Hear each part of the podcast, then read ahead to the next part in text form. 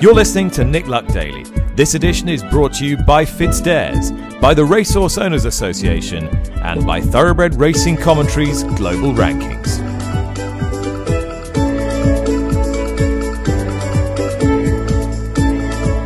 Hi, welcome to Nick Luck Daily. It's Thursday, the 5th of October. It's Tom Stanley in for Nick today. We'll have an update from the sales with Charlotte as we did yesterday. We'll be looking ahead to the weekend. We we start though. That's we as broadcaster Rishi Persad and I. We'll, we'll hear from Rishi very soon. The news that Westover has been retired due to a career-ending injury, and Juddmonte Farms Barry Mahon joins me now. Barry, so sorry to hear this. He's not going to race on, but but fundamentally he's okay, is he? He's he's okay, Tom. Um, you know, he he unfortunately suffered a career-ending injury on Sunday, but uh, he, he's okay. He'll be fine uh, in time. He'll recover, and uh, it's very sad news. Um, unfortunately, this came to light on, on Tuesday evening, and uh, you know, tests we carried out there yesterday showed that it's career-ending, and uh, you know, we're lucky to, to have had him for the last few seasons, and it's it's been a great journey. It's been a it's been a tremendous journey, and that that second you know, that was your feeling that he was as good as ever on Sunday? Oh, I think he was he was better than ever. I think you know he's he's this year he's he's stepped it up to a, a whole different level. Obviously, he was very impressive winning an Irish Derby last year, but this year he's he's competed at a much higher level and he's got he's given his all every time and he's gone down on a sword the days he got beaten. You know, France was special, breaking the track record, and um, I think it's you know he's he's just been a he's been a, a true champion this year. I'm sure he'll he'll have an exciting exciting uh, career ahead of him as a stallion. Mm. Uh, while you're you're with me, Barry, we, we, are touching on on the Sun Chariot. I haven't seen declarations yet. Is is Coppice an intended runner there? Yeah, Coppice is. She's an intended runner. Obviously, she ran well last weekend to win the stakes race. It's a huge step up in class. Um, uh, uh, the plan is that she will go to America to race as a four-year-old um, and John and Thady felt she came out uh, last weekend in good form, and, and, the ground I think is is going to be on the quick side, which mm. is important for her. So uh, I, we're going to let her take her chance, and uh, hopefully she'll run a good race. Barry, thanks for your time, and um, yeah, all the best. Thanks, Tom. Rishi, it's it's really sad news, particularly given that international campaign he was set to have, and he ran his heart out at the weekend with, with such a great performance. Yeah, obviously, any horse that's injured and and has has to be forced off the, the racetrack is, is sad, Tom. But clearly, when it's a high profile horse that so many of us know and have come to appreciate over the last two seasons, it, it carries a little bit more pain. Um, particularly a horse like Westover. You say, you know, the international campaign that has been had been planned for him, uh, possible trip to the Breeders' Cup, Japan, and then who knows what what next year would have held for him.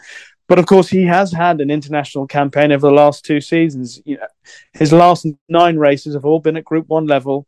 Uh, you know, he won the the Irish Derby. He was behind Desert Crown in the Derby, a little bit unlucky. He ran in the Arc last year. Um, you and I were lucky enough to see him behind Equinox in the Sheema Classic, one of the, if not the best race over a mile and a half on turf. You know, and that might include the Arc. That's up for debate. Um, he's, he's, managed to run into some pretty good horses, hasn't he? Yeah, Equinox, Emily Upjohn, Hukum, and Ace Impact are the four horses to pip him in a Group One this year. Um, and in between that, he also won a Group One at Saint Cloud when he beat Zagrey, who would have also run in the Equinox Sheema Classic. So all the form stacked up. He was high class. I mean, his official rating 127. Um, top top class mile and a half horse. A little bit of a throwback to the old days of a horse that's a sort of out and out mile and a half horse. Nine Group Ones, all at a mile and a half. He didn't drop back in trip to advertise his his speed over a mile and a quarter or anything like that. He was just a, a proper old fashioned middle distance Group One horse, and hopefully there'll be a place for him at stud that will entice breeders because it's not all about speed as he he proved in his career. Well, uh, Barry touched on Coppice there as well, who's who's set to run in the feature this weekend. The Sun Chariot, the Group One at Newmarket. Uh, Rishi, obviously in, Inspiral in there. The French filly looks a good renewal. Yeah, it is a decent renewal, and obviously Inspiral that's the standard. Um, if she is at her absolute best, it's not always guaranteed. But the official ratings only have one pound between Inspiral and Marquise de Savine, who has obviously won her last two starts, Group One races. And interestingly, she sort of came to life or, or, blossomed two starts back when dropping down in trip. And I thought that might have been the key to her, but actually she stepped back up in trip and beat Via Sistina over 10 furlongs last time. Um, and quite a young, talented rider, Alexis Pouchin, is going to be on board. So it adds to the to the mix for the weekend. Uh, I'm not sure Just Beautiful is going to run. Um, which leads me to thinking that I might have an each way shot with one horse in the race in Heredia, who I really like. I've always liked her, and I thought um, she might get placed in a Group One eventually, and here's the opportunity for her to do that. Another filly in the race is Random Harvest, the mount of Saffie Osborne, who joins me now. Saffie, how do you rate your chances? Yeah, um, things haven't really gone her way the last couple of times. Uh, ground sort of in at Goodwood, but uh, back on quick ground hopefully this week. And uh, no, I, I, wouldn't, I wouldn't sort of say she goes there without a chance. Uh, you, the horses in the background suggest you're at the sales. Uh, I, I don't know why I, I interview different people on a different time. Which there should just be a room for everyone at the sales where they can do quick Nick Luck daily interviews because I think you're about the third today. But there you are. Um, what, and everyone seems to be here. What was her best run this season? Do you think, Random Harvest? Um, I'd, I'd probably say on figures wise, you'd say her run in the Duke of Cambridge. Mm. Um, was probably her best. It was the day she got the ground that she wanted. It was it was really quick ground at the Royal Meeting, and um, on sort of figures, you'd say that run. Um, obviously, um, Tom Clover's horse has come out and done really really well the rest of the season. So um, yeah, probably the Duke of Cambridge. Is she best when she when she goes forward? Yeah, definitely. Um, I think it's sort of when you watch her running style, she's run her best races on the front end. She doesn't necessarily have to make the running. And um, when she finished second in the Group Three um, on on Derby Day, she was um, up on the pace. And when she won her Group Three at Ascot, she um, she was making the running. So it's um, yeah, it's pretty apparent that she likes to be on the front end. Um, she didn't she didn't break very well at Goodwood, which didn't really help her chances. But the the ground was definitely the thing that was going against her that day. And you've ridden her on her last twelve or thirteen starts, I think. What what have you learnt about her in that time? Um, huge amounts of stuff that she likes quick ground. Mm. um, but um, no, she's she's been an amazing horse for me. Um, I first got on her at the Royal meeting last year in a handicap when she was rated about 80, and I think she's now sort of about 107, 108. So um, no, she's been an amazing horse for my career. We've sort of struck up a pretty good rapport, and um, we seem to get on quite well. Anything else at the weekend you're looking forward to getting on? Um, drama. I really like drama in the sales race. Um, things didn't really go his way in the sales race on the July course, and um, I worked him last week, and he feels and he's fine better than.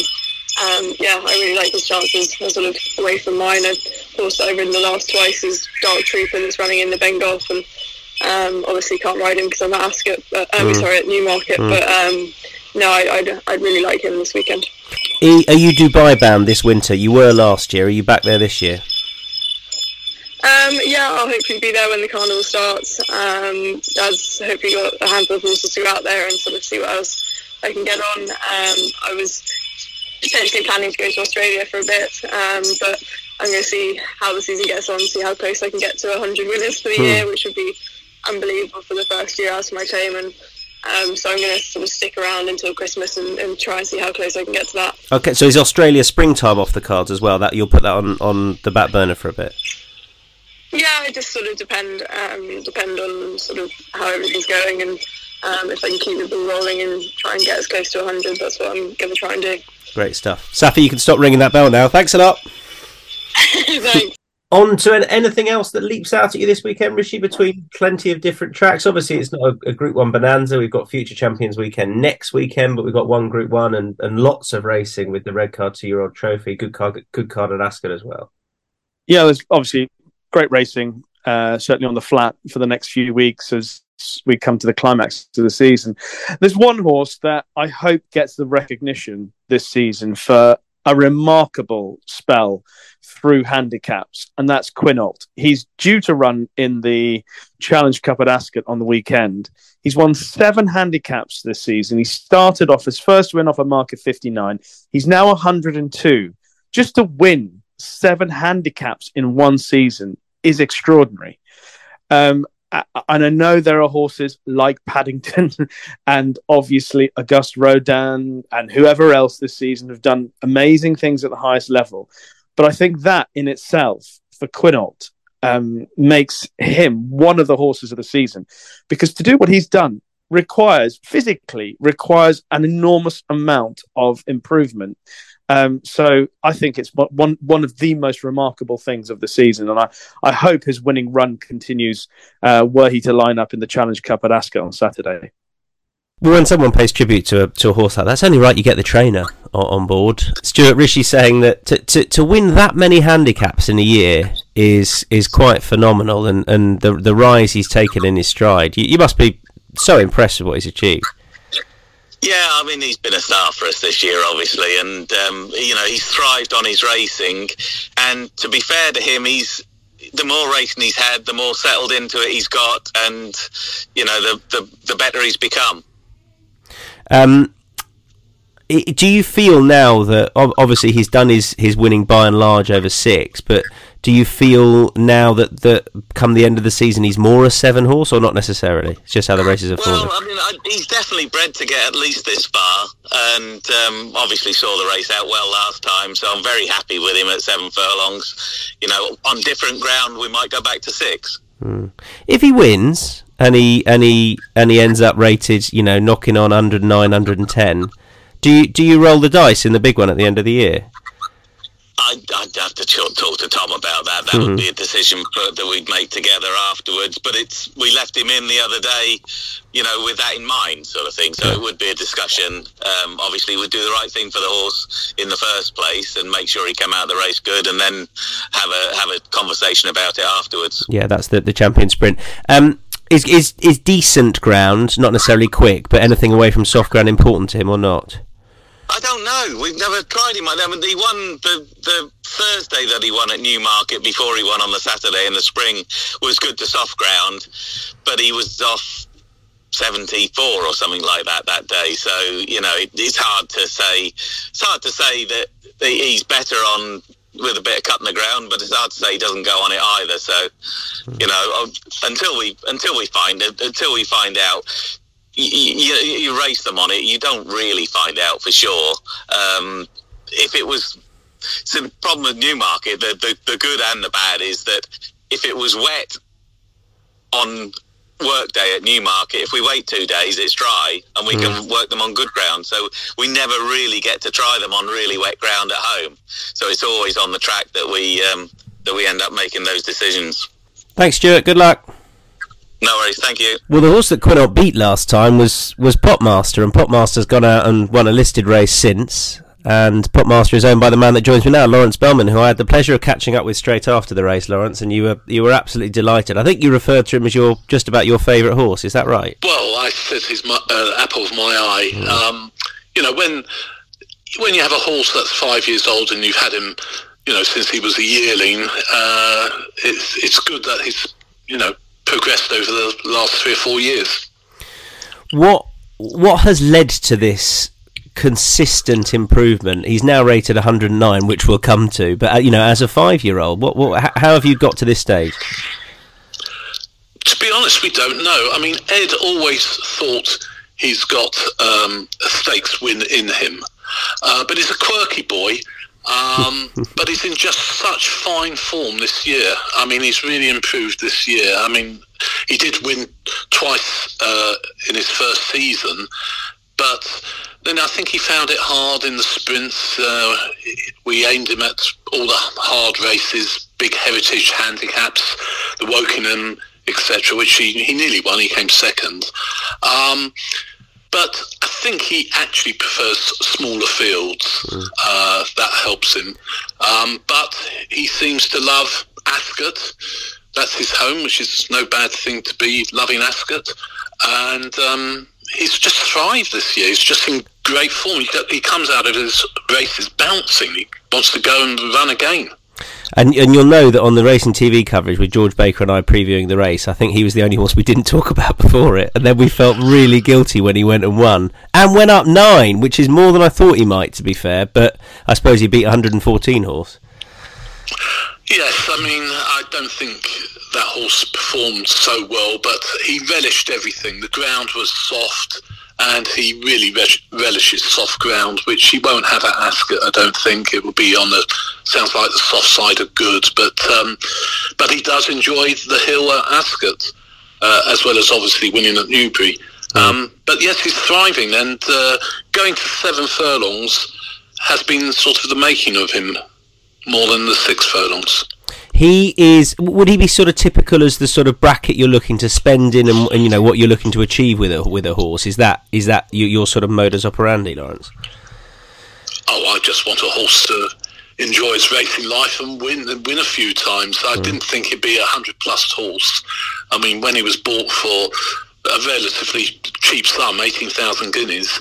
Um, you just, I just loved the horse. I just, you know, had no idea what he would achieve, particularly from his breeding. It's not like at the sales at the moment where you have to spend seven figures, or well, six or seven figures these days. Mm. Well, look, given that I've had you and Stuart on, I hope one of you wins it. I can't. I've got to be non-partisan. Well, Stuart to win it again.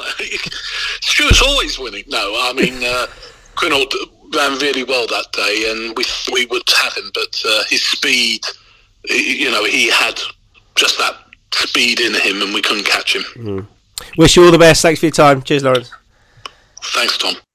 Well, Rishi, Hong Kong, something caught my eye whilst scrolling through Twitter yesterday evening, which my wife loves, incidentally. There's nothing she likes more than me. Sat there. Does she do it with you? Um, no, so, no. Well, with me in the sense that she is with me and she is watching Scowling, but uh, I wouldn't say she takes the process with me, and, and I tell her it's work. Um, so there we are. But apparently, it's more important to focus on what we're watching or our or our child. So, um, Vincent Ho. You have two children, don't you? Two, yeah, yeah, but only one's on a monitor, not sleeping. Anyway, Vincent Ho uh, got a ten day ban for, um, well, for for not ensuring the best possible finishing position. He did heated on the line, and and I, have got to say, first look, uh, and thanks to Graham Cunningham for bringing this to my attention. Uh, first look, I thought, what? What did you make of it? Uh, exactly that, Tom. I, I, I when I was uh, sent the link to the finish, and I was told that the, that a jockey got a ten day ban. I didn't listen to the commentary, and I, I just watched it without the commentary first of all, because like you, I was sent it whilst I was watching something else on the television, so considered it work. So quietly, surreptitiously looked at it on the sofa whilst something else was on the television, and I couldn't work out who the issue was with, which horse the issue was with, because I couldn't see anything wrong in the two riders that crossed the line in the dead heat. Um, and then, obviously, when turning the volume up, I realised that it was the horse in the yellow, um, and that was Vincent Ho's rock horse. Um, I, I, I don't understand why he would have got banned for that. I don't think anything he did made a material difference to the outcome of the result. He stood up in the irons maybe centimeters before the line where it's it's it's impossible by standing up in, in the irons just centimeters before the line, considering the momentum of the horse, the physics of it means that he could have no impact by standing up in, in the saddle or easing off a fraction just before the line. Physics will tell you there's no way that he could have prevented that horse from, or, or he caused that horse to, to slow down in any way before it hit the line.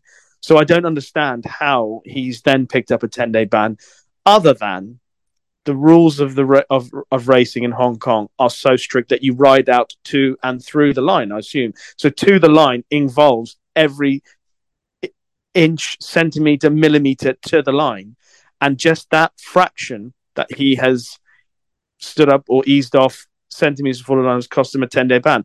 The one positive out of it is is that you do have that certainty with the rules in Hong Kong that you step out of line that much, even that much, and they are going to punish you and punish you severely. Whereas it's a little bit more discretionary and open to debate and discussion and whatever else over in the UK, for example. And jockeys, as we've seen, you know, throughout the season, we'll always spot one, two, or three jockeys around the scene who do ease off and unfortunately get caught out and uh, have to have to bear the brunt of it. Maybe we ought to be a little bit more draconian in how we police it. I, I should, for clarity, um, tell you exactly what the ban was for. So it was for, it was for failing to ride his mount out all the way to the end of the race to the satisfaction of the stewards, not um, failing to achieve the best possible finishing position. Although the two are yeah. probably interchangeable. And the original um, post, actually, by the, the Hong Kong Jockey Club Racing, is, is not there anymore. Um, but there is, if you want to see it, there's a there's a head on you can see online uh, in, on Graham's um, Twitter, and it's and it, yes, he does rise up ever so slightly uh, you know, maybe 10, 20 centimetres before the line, but harsh. You can't question the integrity of the racing over there in any sense because of, of um, decisions like that. Hall of Famers, Rishi. You're, mm. you're, you're a Hall of Fame fan, aren't you? Massive. Massive Hall of Fame fan, particularly when it highlights my heroes of the 80s in the sport of horse racing. The greatest, the greatest decade, in my opinion, in the sport. Go on. So Steve Cauthen is in there. I know you did a sit down interview with Steve Mellish and Steve Cauthen. Who was your favourite yeah. instance? Who's my favourite? What? Steve in that instance. Which Steve? That's who... a, that's a really awkward one. Um, well, if I, I was either are listening, Rich. So yeah, well, I think well, it depends who's, who is listening. Uh, on, on, the day, obviously, I told Steve Cauthen that he was my favourite, um, and when we left, I said to Mellish that he was still my favourite, and he believed me. More fool him. and Pebbles as well. Uh, go on, discuss. Um, uh, delighted with the fact that Steve Cauthen has been recognised. Uh, as I said, the 80s, my favourite decade in racing, um, full of wonderful memories and, and wonderful characters and people who changed the game, I think. You know, and Steve Cauthen changed changed horse racing for the better. He changed the way riders um, went about their business. He came over from the States having won the Triple Crown. I mean, I, I remember doing the research for that that interview and, and noting that in the late 70s, only two sportsmen made the cover of Time magazine in a 12 to 18 month period. One was Muhammad Ali, and the other was Steve Cauthen. And that young Steve Cauthen then made the transference from the States to riding in Britain, and he obviously rode for Barry Hills to begin with.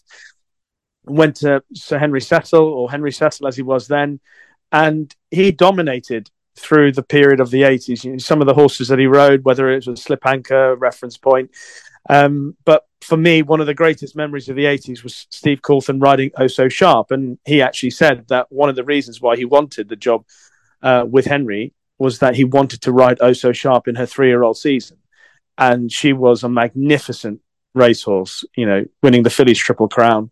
Um, and and he, he he did it with a style and a panache. And I know it's a cliche for people to say that, but genuinely, he did it with a style and panache. You watch the old videos of him riding in the saddle; it is a beautiful thing to watch. And the way he would, you know, he, he set set a horse out from the front, you know, like Slip Anchor in, in the in the eighty five Derby, and he's without question, produced one of the most exhilarating performances I've ever seen in a classic. Um, whether it's something like that or whether it's you know a little bit more of a a, a late dash on Oso sharp in the 1000 guineas just to get up on the line uh, in in a brilliant finish you know with the likes of Al Bahathri and Bella Colora and horses that I remember so vividly and that's the thing about someone like Steve Cauthen his impact on me and and I imagine on on you know a lot of racing fans through that period. The the imagery, the memories are so vivid of his brilliance that it's it's fair and it's just that he has earned a place in the British Racing Hall of Fame. Yes, to add to his uh, American Hall of Fameness. Pebbles was the British Horse of the Year in '85, Timeform Horse of the Year in '85, the the Eclipse US Champion female turf horse in 1985 for her sole success over there what did you what did you make of her and, and her addition to the Hall of Fame? Uh, again, Pebbles. Um, some of the performances were extraordinary uh, through that uh, 80 spell. Her win in the Champion Stakes has again the way she has she travels through that race against some mighty horses. You know the, the the depth of quality in that field was something else. But to do what she then does in America in the Breeders' Cup turf you know, slipping through the inside rail under Pat Eddery and denying Steve Cauthen, funny enough, who was riding Strawberry Road. Um, again, those memories are, are so vivid, and and and the, the transatlantic double of winning the champion stakes and then of course going on to win the breeders cup turf is it, it, was rare. And obviously the international challenge and succeeding abroad was was not as prevalent as it is these days. And we take it for granted a little bit horses shipping across the world now. But in those days it was quite exciting and it was quite a thrill to go to a different uh, continent and conquer it. And she did that and she was absolutely brilliant and got a brilliant ride from another legend in Pat Eddery when she won the Breeders' Cup turf. All right, Charlotte's at Newmarket for us. Another day of book one at Tats. What can she tell us? Hi Tom, thanks. Yes, back at Tattersalls Book One ahead of day three of the sale. Um, and just looking back on yesterday, the top lot was a Frankel out of Bizarria uh, from Hascombe and Valiant Stud. He made two million to Coolmore. Um, and alongside me now is Polly Bonner of Saracen. And Polly, you've had quite the journey with Hascombe and Valiant Stud, haven't you? Well, it's been a really rewarding relationship um, in all respects because they're such a great team to work with and beautiful, wonderfully bred horses, obviously. But we first started in the spring that Golden Horn was then prepped for the sales um, in 2013. So he was in their first draft of yearlings. And I think we all know the story there. He went through the ring and they took him home and raced him themselves to great glory. And there was something particularly poignant about the fact that it was a Cracksman sired winner of the Prix de l'Arc de Triomphe after Golden Horn had obviously won it in their colours. So there's a lot of nice connections and links that you can put together, I think, within all of their families, which just make it doubly exciting. It was their highest price ever, and I gather now I'm being told that um, when it gets looked and put through the currencies, that he is actually just a squeak above the horse that made all the money in Arcana, which is very nice again for all the team at Hascombe and the Oppenheimer family. And just to follow through, I suppose, a little bit about what uh, Dr. Pagan was saying on the last segment, he weighed 63 kilos at birth, which again is a very, very respectable birth weight, clearly. Um, we tend to have uh, guardrails that Joe would refer to, in that we look at probably the lowest weight and the highest weight so that there's a safe sweet spot space between those. And that's between 46 kilos at birth and 64. So he just tucks in into the slightly safer space when above that, quite often you would tend to see potential issues when they arrive at foaling 30% heavier than the average, you can imagine, on very soft bones with that amount of birth weight and body weight, that can be more troublesome. So he tucked neatly into Joe's data set, which, um, which works quite well. Um, I will be going through that with Joe later, I imagine. Um, because he's been obviously following the Keeneland horses and he's now following the Book One horses that we grow track. So it's quite a nice, it's a nice way to make sure that everything that we've predicted and thought about sits together. And clearly, we'll be watching what he does next when he's racing. And you mentioned obviously you've seen him as a foal, you've seen his weight. How has he progressed from sort of moment one to getting up here from when you've seen him? I don't know how often you get down there to. I'm usually there once a month, every six weeks, something like that, depending on the time of year. Um, he was he was a very smart foal, and he didn't really have an ugly duckling stage, which some of them can do. He was always on the tall side. Um, but I think anybody who was watching him here and definitely in the ring yesterday, a little bit babyish. He did a bit of shouting as he went round the ring, but it never broke that beautiful long stride he has. So always a very athletic horse.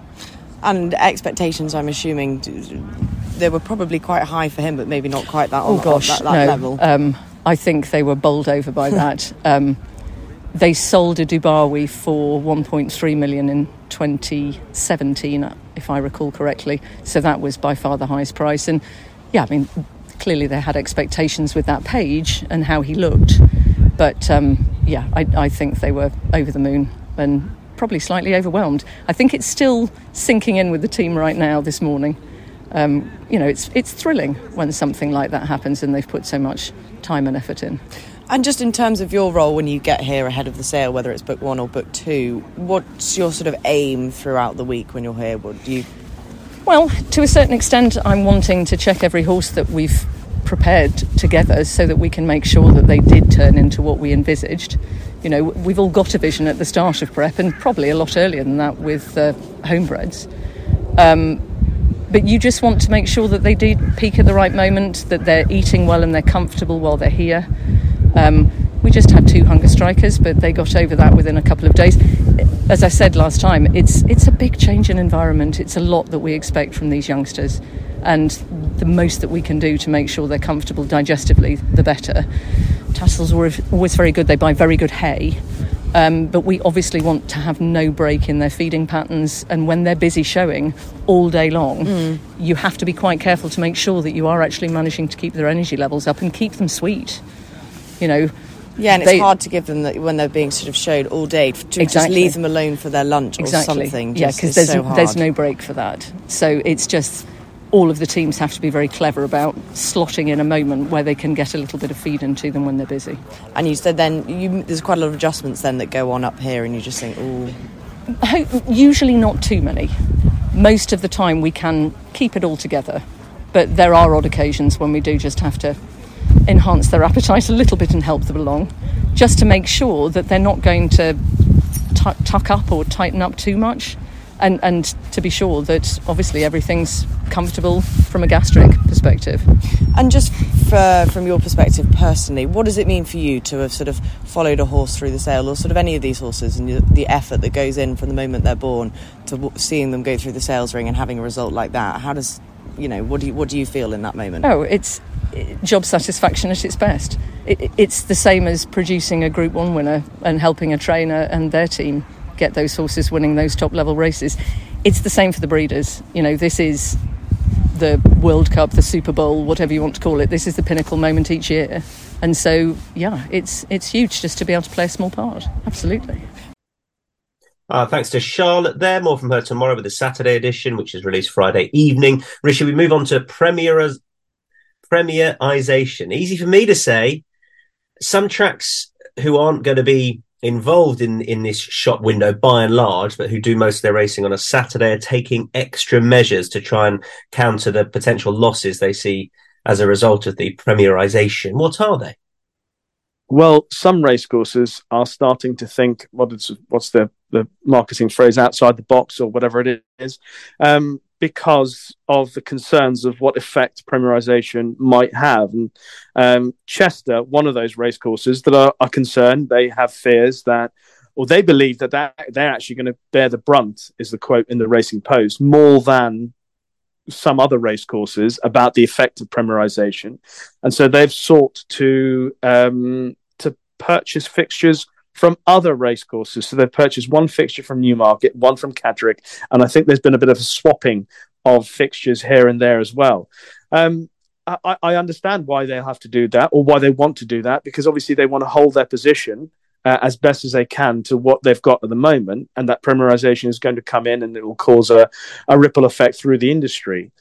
I think personally, looking at the whole picture, it is what what has happened over the years, and you know, it's it's a discussion that I know we've had many a time, whether it was yourself or, or with Nick on the podcast, that racing has just got the the the, the pie has just got smaller and smaller, and that there are more, more and more people wanting to have a piece of it. And unfortunately, there isn't enough to go around. And so the ultimate consequence is that the BHA have to do something about it. That's that's they're going to try premierization. It's not the be all and end all, but they're going to trial it and see how it works. Um, and as a consequence, it's going to have a knock-on effect on others. But the problem is, is that all the others have somehow managed to sustain themselves, and they've had to think outside the box for this such a long period. They've had to think of other ways of uh, ensuring financial uh, stability, and it's not just with racing. So you know they're trying to think of other ways to keep their race courses are separate businesses within themselves, and I think that's where you know one of the biggest issues for me in the sport is is the fact that race courses have to operate as independent businesses within the overall structure of the racing industry and it's impossible, therefore, almost impossible to to have any control. The BHA have struggled to have control over the over what racecourses do and and over what amount of money there is. I mean, racecourses, for example, Chester, who have bought those couple of fixtures, they've spoken about the fact that you know racing um, needs its racecourses to deliver great experiences for horses, jockeys, owners, trainers, and all that sort of stuff. They all say these things, but then a lot of racecourses operate as businesses for themselves, and they don't put enough money back into racing for prize money. And so, as a consequence, the sport suffers, and the knock-on effect of that suffers, and horses disappear. They go off to other countries, etc. The sport is suffering at the top level, and then what happens? There's not enough revenue from levy, so the BHA start thinking of doing something else. Premierisation might be a, a reason for it to reduce the amount of racing, top quality racing in a shop window, and then those race courses who don't put enough money back into the pri- into the prize funds because they're making profits themselves because they're own independent businesses then suddenly what happens is they go, oh, well, we need to think of something else to do. Um, and so it's it's partly feels like we go around in circles a little bit. Um, but it, it's the nature of how things are now set up, the structure of racing in this country with race courses, the BHA. Um, it's it's continuing to be a battle, um, and I know that Chester are doing their best for themselves, um, which is very understandable in in this situation. But whether or not that is is in the you know the way that things are going to pan out is in the best interest of of the sport. I think ultimately there has to be a reduction in something, fixture list being one of the things, and whether that happens enough to revitalize the sport sooner rather than later, we'll find out thought a catch up with Ollie Sangster would be welcome this time of year. He's got some really nice juveniles to, to go to war with for the end of the season, notably Shuwari, who was just touched off last time, shaped as though a mile would suit. And Ollie's with me. Is she fillies mile bound? Yeah, hi Tom. Um, it's definitely a possible target at the moment. Uh, she seems to have come out of the Rockfel really well. Um, ran a great race in, in, in what was a race that possibly didn't quite suit. Um, and yeah, I think the step up to a mile on, on pedigree anyway, and, and, on the way she finished in the Rockfel would would be a would be a good next option. Um, yeah, look, it's it's a close enough backup there between the two, um, but she seems to have taken the race well, and we'll just we'll leave her in it and just see how it's looking and see how the filly is before making our decision there. Yeah. Were you, were you disappointed in the Rockfel? I guess obviously to an extent, but you know. Um, look, ultimately I was happy, and if someone had offered me earlier in the year second in the Rockfel, I'd have, I'd have been delighted in taking it. Um, I suppose slightly in circumstances and the way the race panned out, um, getting a bit strung out and things. Naturally, we thought we might have been able to finish a bit closer. Um, but ultimately, I think you have to be delighted with second in a group two. Yeah. Will she definitely run again this season? If it's not the is, if it's not the Fillies Mile, is it nothing, or are there other options? Uh, if it's not the Fillies Mile, it's nothing. Yeah. Um, and then all, all all sort of working back from a Guineas trial next year. Yeah, I suspect so. Okay. Um, I think that step up to a mile will suit her well. Um, she has a filly that's got plenty of speed, um, but I think the step up to a mile will definitely suit her well. Yeah. Uh, some some nice entries for Per Contra, who's uh, a Footstepsinthesand, who's two from two so far. Is is a a Group One on his agenda this year? I guess it's you know you got Dewhurst or Futurity, or, or might you tread calmer waters first? Um, I think we're going to tread calmer waters. Um, I'm lucky to have some great new owners in Wathnan Racing who, who own him, um, and they're very patient. Um, and he's very much a horse for next year. Um, so we won't we won't overface him this year. Um, he's in the autumn, and there's Zetland. They're at Newmarket next weekend. I suspect the autumn would be the more likely target. but it looks like we're going to have a lot of hot weather through the weekend and next week, and I won't run him if the ground comes up too fast. Um, he's also going to be in the Silver Tankard mile listed race Pontefract at the end of the month, which, depending on ground, may, may be where he goes. Um, I, would like to run him in the autumn, but again, if it comes up too fast, he won't run there. But, but really, he's a big, scopy horse, and he's a horse for next year. Does he want? He's one on good to soft and soft. Is it just that you'd want to keep him away from an extreme, but but good ground would not worry you, right? No, good ground, good ground would be fine. Um, yeah, his, his best work at home has always been on good or slower. Um, he's a big horse and he's got a um, good sort of knee action on him, and and I've always thought, um, and based on his work as well, that he'd always prefer a good or slower.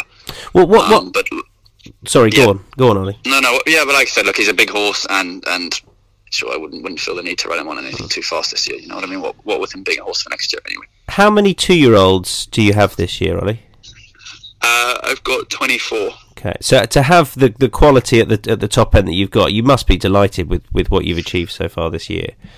Yeah, yeah, delighted. Look, naturally, with with with having most of the yard and two year olds, it's a bit of a roll of the dice. But um, we're lucky that we've got a couple of good ones and another few winners out there as well, amongst from the two we've just talked about. So, Mm. so it's been good. You know, I'm at the yearling sales at the moment, trying to trying to reload and find find the ones for next year. Anyway. Hmm. What's it? We're very we're touching on that today. What's it like there? Is it just is it sort of you know mind blowing figures knocking around, or can you? Uh, can- yeah, for look for someone for someone like me working on a limited budget, it's it, book one's probably not the week to be Hmm. to be to be working around that. But look, you've got to be here and seeing the horses, and, and there's lots of very nice horses here that will go to some very nice homes, and, and no doubt be good race horses. Um, um, I'm sort of boxing around a bit, and if we can get one or two this week, it'll be great. But really, next week, book two and three are the sort of weeks for me, anyway. Okay, hope you find some bargains over the next couple of weeks, and, and perhaps today as well. Cheers, Ollie. Cool, thanks, Tom. Rishi, just before a tip, I'm just going to throw this one at you. Throw it. Throw it. Hurl it. Uh, Gousserie Racing, uh, of course, uh, delighted with the victory of Ace Impact, who they bought into i- in the, the Qatar Prix de Triomphe. They, they've tweeted, but an hour ago, a quote. It says, hmm. À l'origine de toute gloire, il y a le fait d'avoir osé commencer. Apologies for that terrible French. Now that means, you know what it means, don't you, Rishi? Of course. Okay. And I'll tell you anyway. It means at the origin of all the glory, there is the fact of having dared to begin. Is this is this possibly a little cryptic? Ace Impact is going to race on because he's daring, or or Oh no, I, I, I thought I'm reading that as that's that's the end. oh no! Why? Why are you reading that at the end? Why would you? Why would you say stuff like that? The origin of all the glory, there is the fact of having dared to begin. Yeah, just the fact that they dared to begin. What he dared to have a racing career. That's it. Well, it's probably absolutely nothing to do with it, but I just thought it might. It was interesting. It's just sort of It's thrown me. it's it's an interesting thing to just just pop out there. Um, everyone wants to know whether or not he's going to race on, and whether or not he's going to head to the Japan Cup and take on Equinox. And um, yeah, I'd love him to race on. uh, how good would it be? Oh, it'd be fantastic. It's what It'd would, be fantastic. but if he was yours, what would you do? Oh well, if uh, the romantic in me tells me that if ever I owned a horse quite like that, I'd want to race him on, and and I, you know, I I dream of uh, I'd go to the Breeders' Cup, the Japan Cup, the Dubai World Cup, the Saudi Cup. That's the sort of. I dream of all of that, but the reality is that no one will do that, and I probably wouldn't do that if I had a horse that good, because I would be smothered with the idea of earning money out of it. Um, uh, I would want to be adventurous, though. I'd be honest. If I owned a horse like that, I'd want to be adventurous. I'd want to win. With him, I'd go. I'd go Japan Cup. If he, if he was mine now, I'd go Japan Cup. Keep him in training next year. One of the races in, whether it's Dubai World Cup or Saudi, bring him back. And Shima all the way, no. Nah. he's already proven he's the best horse in a mile, mile and a half on turf. Well, what am I going to do with that? I'm only going. I'm to go and smash up Equinox in the Japan Cup, and then I'm going to come back and win, beat the best of the Americans when they come over for the dirt in in in the Middle East, and then I'll come over, win the come over to Britain, win the Eclipse, King George maybe, um, have a break, come back, win the Arc, then go Breeders' Cup. Thank you very much. Off to stud. I don't even know if I need a tip from you after that. I think just I'll smash up Equinox in the Japan Cup was good enough. No, I don't think. To be honest, I th- I'd be surprised if anything can touch Equinox. He is the king, as far as I'm concerned. Still, A tip, please, Rishi. uh, Lingfield three fifteen today. Tom Mitwa, awkward draw in stall eleven, um, but he's got a really good pedigree. He's only rated sixty nine. Um, he's up against a Mark Johnston horse who's won his last three and has got a twelve pound penalty. But Mitwa, uh, Jim Crowley's riding in from stall 11, so it's slightly awkward. But Jim Crowley has ridden nearly 300 winners on the all weather at Lingfield, so I'm sure he knows what he's doing. Don't let me down, Jim. Uh, I'm sure he won't. Rishi, thank you very much. More cryptic French messages from everyone involved in racing, please. It gets us talking at least. Nick will be back tomorrow. and we'll chat to you then. Please do like and subscribe. It's the best no cost way of supporting this podcast. So if you like it, do it. Bye bye.